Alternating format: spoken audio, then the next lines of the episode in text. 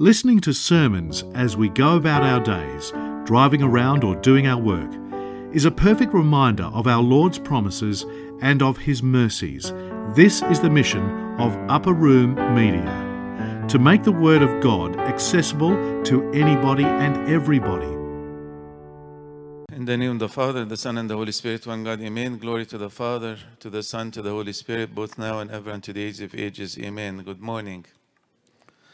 Our meditation this morning is entitled, Lord, Teach Us to Pray. And it's being inspired from today's Gospel reading from Gospel of Luke, chapter 11, that reads, Now it came to pass as he was praying in a certain place, when he ceased, that one of his disciples said to him, Lord, teach us to pray, as John also taught his disciples. We're living in uncertain times. So many parents and individuals and families are concerned about what's happening in our community, in our society, and in our country. So many new ideologies are being introduced and not just given as a matter of perspective, but being shoved down people's throats. And if people don't follow suit and they're not following in, in, in that kind of path, they are accused of being bigots and intolerant and hateful towards other people. There's a lot of confusion, and many people are sensing that it's a new wave of persecution towards conservative ideologies, towards planning and living under God's rule and guides, and it's going to a bit of an extreme. And so many people are asking, what can we do or what should we do? And uh, there are some people, of course, who want to do a lot. Some people who want to advocate and speak out. Some people, depending on our personality type, want to take action and shake the world. And uh, for some people, this is a reality and a necessity. But what's important for us as a church and as a community to do, first and foremost, before taking any step, so that when we actually have any kind of action towards challenges that are happening, happening in the society, in the community, and in the world, there has to be a groundedness in prayer. Because without prayer, without receiving guidance from the Holy Spirit of God, then any action that we do, any word we speak, will just be dependent on human wisdom. And human wisdom could fault, could falter, could make mistakes, and could cause further damage rather than healing. Therefore, what distinguishes a Christian community from any other advocacy communities in the world is that we are grounded in prayer and are led by the Holy Spirit of God. And I felt that the Spirit of God is leading each and every one of us today through the gospel reading and through the season that we are in, because June is the season of the gift of the Holy Spirit, receiving the Holy Spirit, being empowered by the Spirit of God to guide us in any direction. And before we take a step forward, before we make any moves, we need to go back to God and ask Him, Lord, what is your will? In today's gospel, we see a beautiful message that our Lord Jesus modeled for the disciples' prayer before they asked Him, Lord, teach us to pray. They saw Him praying. It came to pass as He was praying in a certain place that His disciples came to Him and said to him, Lord, teach us to pray. So, what is this word prayer? What does it mean, anyways? And, you know, it's a theological question. You know, why did Jesus have to pray? But as a matter of fact, we, we know in the, in the liturgy, we always say, epi prosefkistasite. Okay, this is from the Greek uh, okay, uh, prosefkistomein. This is the verb, which means to pray, to plead, or in its simplest form, to draw closer to, to reach out to, to connect with God. So when we speak about prayer, of course, for us, when we are praying to God, we are pleading with God. We are um, asking God and, and connecting with Him. But of course, with Christ, He is connecting with the Father. It's not that the Father is higher than the Son. We know that, you know, that Holy Trinity is one. So when Jesus wanted to connect with the Father, it means that He was aligning His will with the Father. And we know already, of course, that the Father and the Son and the Spirit are one. But this alignment, this connection is necessary for us to understand a triune God and in him praying, he modeled for us the necessity also, also to be plugged in, to connect with, to approach, to reach out to the Father and the triune God, the Father, the Son, and the Holy Spirit. And when the disciples saw that Jesus made that initiative to connect with the Father, they also were jealous. They wanted to connect. They saw the power in Jesus as he was the Father, they wanted to do the same as well. And they asked him, Lord, teach us to pray. So, what is it about prayer that we need to discuss today? And I know that, you know, from our Sunday school days and from our childhood, you know, the answer to any question is pray, the first thing. So, what do we do now? Pray. But quite often we um, are left with a vacuum or a gap on how to pray and why do we need to pray and what is the necessity to pray and what is the power that we receive in prayer. How do we actually practice prayer? And there isn't enough time, of course, to go through all of these things, but I really want to discuss the three main parts about approaching prayer as our Lord Jesus taught his disciples. What is prayer? What are the types of prayer? And how do we actually practice prayer? Let me begin by saying that our Lord Jesus today talked, spoke with his disciples as he taught them to pray. He gave them the Lord's Prayer. And this has become the traditional type of prayer that is said and recited by all believers for so many generations and centuries, going back to what is called the Lord's Prayer. Speaking to the Father and addressing him as a parent, our Father, he said to them, when you pray, say, Our Father. And this is the first dimension of prayer for us to understand that no longer is God calling us servants or slaves, but He longs to have a relationship with His children as a parent does and as a father does. And specifically in this passage, we find that our Lord Jesus focuses on the father's kind of giving to his children. Which one of one's biological children asks for a good gift, and the parent, the biological parent, gives them a serpent or a scorpion or something to poison them or to harm them?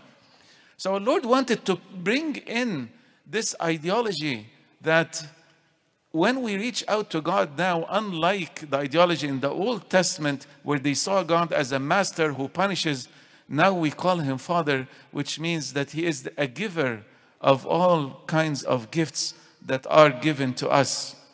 Our Father who art in heaven means that he is much greater than an earthly father. An earthly father may err, may make mistakes, but when we consider the love of the Heavenly Father, we cannot stumble by the mistakes we make as biological or earthly fathers because we do hurt our children sometimes. We make bad mistakes. As for the Father's love, it's pure and it's perfect.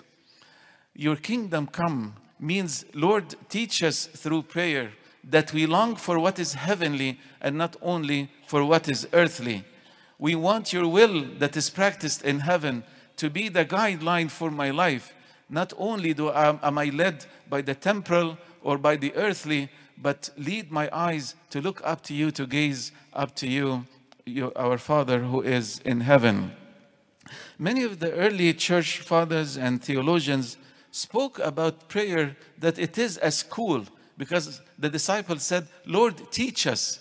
And when we are in the spirit to be taught, to be educated, to learn, our Lord opens up our eyes to the heavenly, to the eternal, not only the temporal.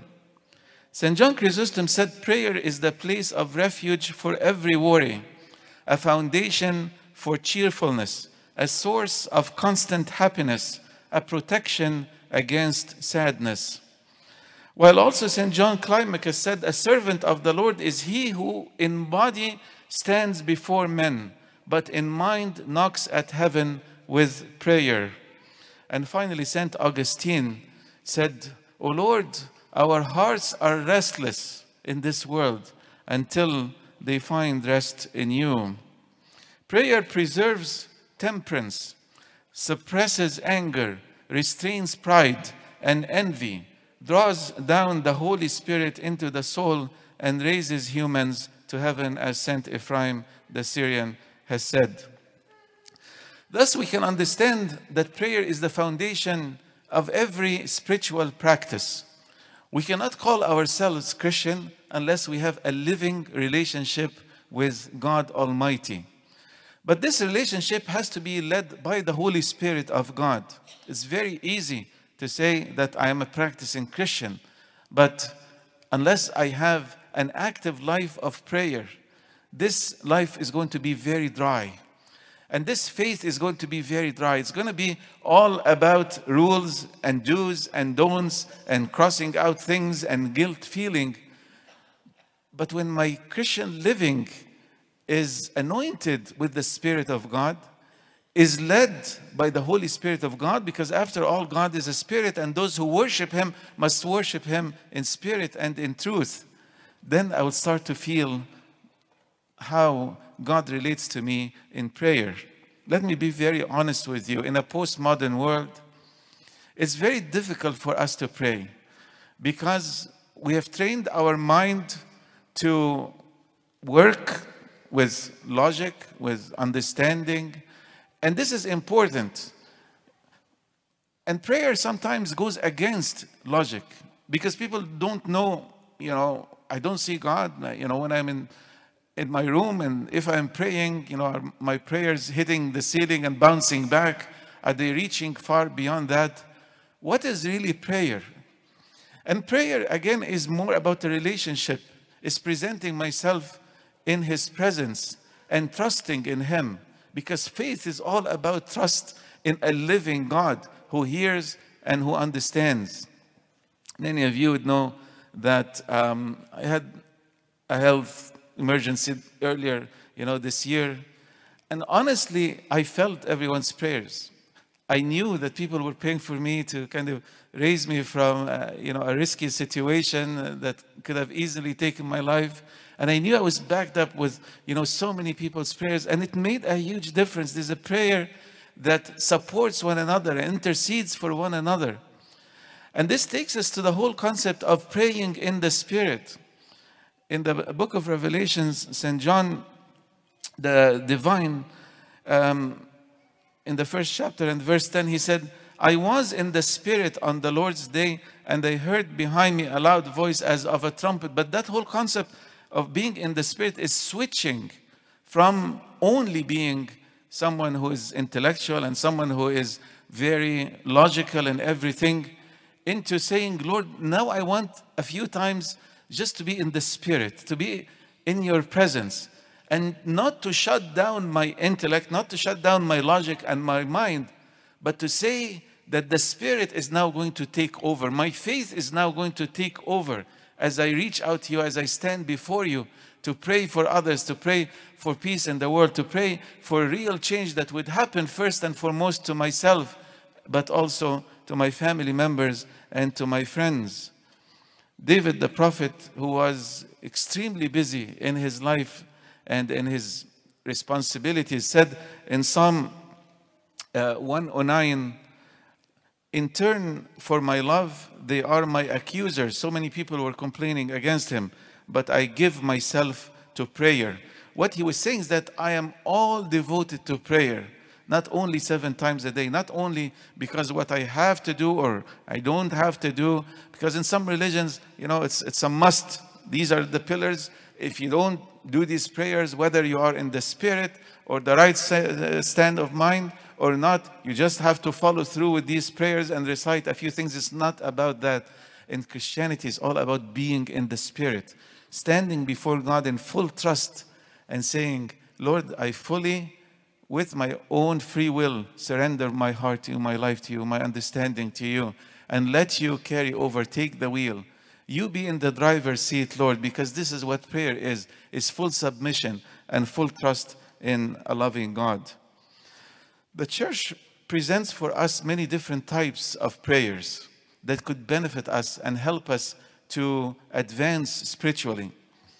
First and foremost, the liturgical prayer of the church is so beautiful and encompasses every type of any other prayers.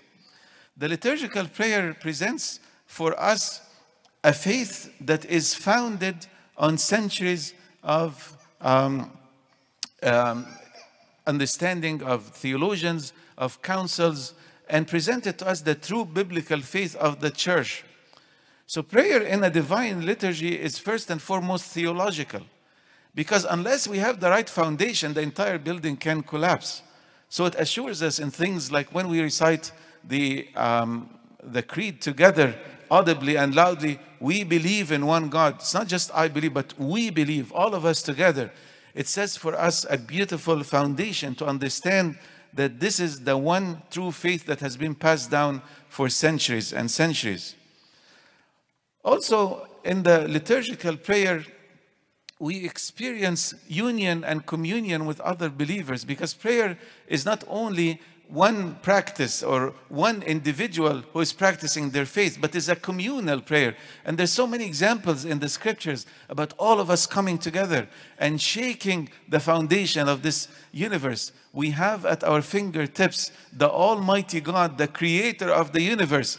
He is there waiting for us, extending his arms and asking us to ask and to seek, as he said in today's gospel. Present your knowledge. Let them be made known to God. Speak with Him as a Father. He is waiting for us to um, express our prayers to Him. He is always available. His availability is always, you know, there for us. We don't need to take an appointment, maybe with, with some people in high positions. You need to think ahead and plan ahead. And, but God is as near to us as just kneeling down and reaching out to Him and raising our heart and our eyes up to heaven. He is closer to us than our own shadows. He loves us more dearly than anyone that we have in our lives. Lord, teach us to pray. There's so many other types of prayers that the liturgical prayer presents to us. The Holy Communion and the Eucharist in itself, we are becoming united and one with Christ. And please do not separate yourself from the Eucharist try to participate and get ready. Let's, you know, enjoy the sacraments of the church because these in themselves are a type of prayer the sacrament of confession and repentance, the sacrament of partaking of the Holy Eucharist. It's a beautiful practice that all of us can continue reaching out to the Almighty God and being united through Him in, in partaking of the Holy Communion. Prayer also is a matter of faith. St. James would speak about if anyone is going through a hardship, let them pray. And if, if anyone is uh, sick, bring the church and bring the clergy and let them anoint them with the holy oil. And this prayer of faith is definitely going to make a difference. And he said that prayer of faith that is offered to God will make the sick person well, and the Lord will raise them up. If they have sinned, they will be forgiven and therefore confess your sins to each other and pray for one another. This is a prayer of intercession where people look for others who are going through hardships and uh, through uh, difficulties, sickness, illness, financial uh, problems, challenges with the faith, and lifting them up in prayer, coming together as a community and lifting one another in prayer, it makes a difference. I know now the practice of faith has become all about action, about social change. But we must keep that balance between the action side of, of our faith and our advocacy, but being grounded in prayer, submitting it all before God. This is what the disciples asked, and this is what our Lord Jesus has given to them today. We pray for the hierarchs, we pray for the peace of the church. We pray for our country during these turbulent times that the Lord would truly strengthen, you know, those who are in power and those who are in position to make wise decisions that would benefit everyone, not just one um, group over the other, but to give peace and tranquility to the whole land as we pray for our country during these turbulent days. My dear friends, we need to come together in prayer. Prayer starts individually. And I can assure you, and, I know this because, you know, many parents would come and say, you know, I'm asking my children to pray and I hardly see them pray and I want them to come to church and they don't want to come to church. And we have to understand that the next generation may express or experience prayer in a different way, maybe, than the parents' generation. Sometimes many people just like to go into their rooms and offer God a simple prayer, a prayer of the heart. My Lord Jesus Christ, Son of God, have mercy on me, a sinner. The prayer of the publican who stood before God and confessed his weakness. Maybe they will not, you know, uh, show their prayer in front of everyone. But it's very important that each one of us models prayer as Jesus did today. It came to pass. He was praying in a certain place, and then when he ceased, one of his disciples said to him, Lord, teach us to pray. So it comes in a form of modeling. And I, and I remember my grandma, God rest her soul, both of my grandmas, um, you know, just prayer was all that they did. In their rooms, their Bible beside them, the Agpeya beside them, the prayer of the hours, the uh, liturgy is praying and, and playing. Um, sermons are praying and are playing all the time. Just their whole life was engulfed in prayer. And they never told us when we were children, come and sit beside me and I'm going to teach you how to pray, how to read your Bible, or how to open the Agpeya. Or no, it's just modeling the Christian life. And I think this is what we need today more than ever is for parents to commit and to families to commit. They say, of course, the famous saying, the family that prays together stays together. It comes through modeling. And if there is resistance, just keep doing what you're doing. It will come through. But prayer is not an order, it's not a command that you give people because you know, when you push too much, it pushes them away. Church is not a punishment, you know, unless you go with me to church, you know, we're not gonna do such and such activity. It means that, you know, I'm taking away their electronics time or their iPad time or preventing them from going out with their friends. Prayer comes through experience. When I know that my prayers are answered and there is power in prayer, the God who moves this universe, is waiting to listen to me. He's waiting to hear my words. He's waiting and extending his hands to build a personal relationship with him. It's not about punishment. And I believe that once we come together individually as families and corporate as a church for prayer meetings, for lifting up our hearts to God on a constant basis, God will hear our prayers.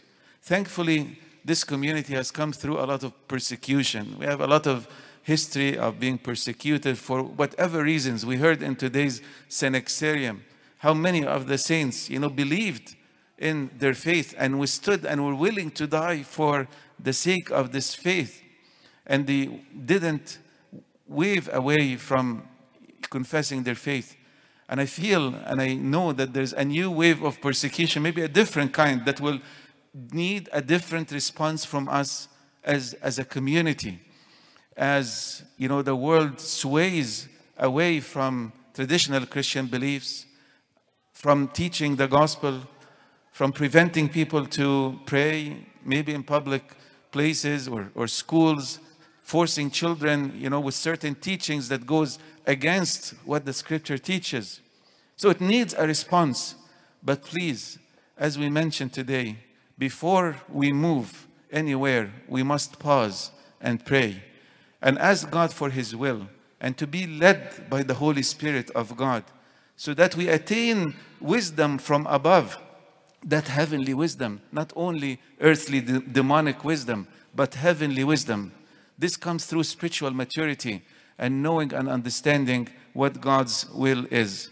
My dear friends, the call in today's gospel, as the disciples went to Jesus and told him, Lord, teach us to pray the response of the entire community has to be, as David the prophet said in Psalm 109, I will devote myself completely to prayer. Before parting away from Jerusalem, Wait for the promise of the Father, which is the descent of the Holy Spirit. May God always lead us to be a spiritual community, a prayerful community, a wise community, and a community that always seeks God's will. And glory be to God forever and ever. This talk was brought to you by Upper Room Media. We hope that this talk has, through the grace of God, touched your heart, and we pray that it will not only inform you, but will also transform you and your life with Christ.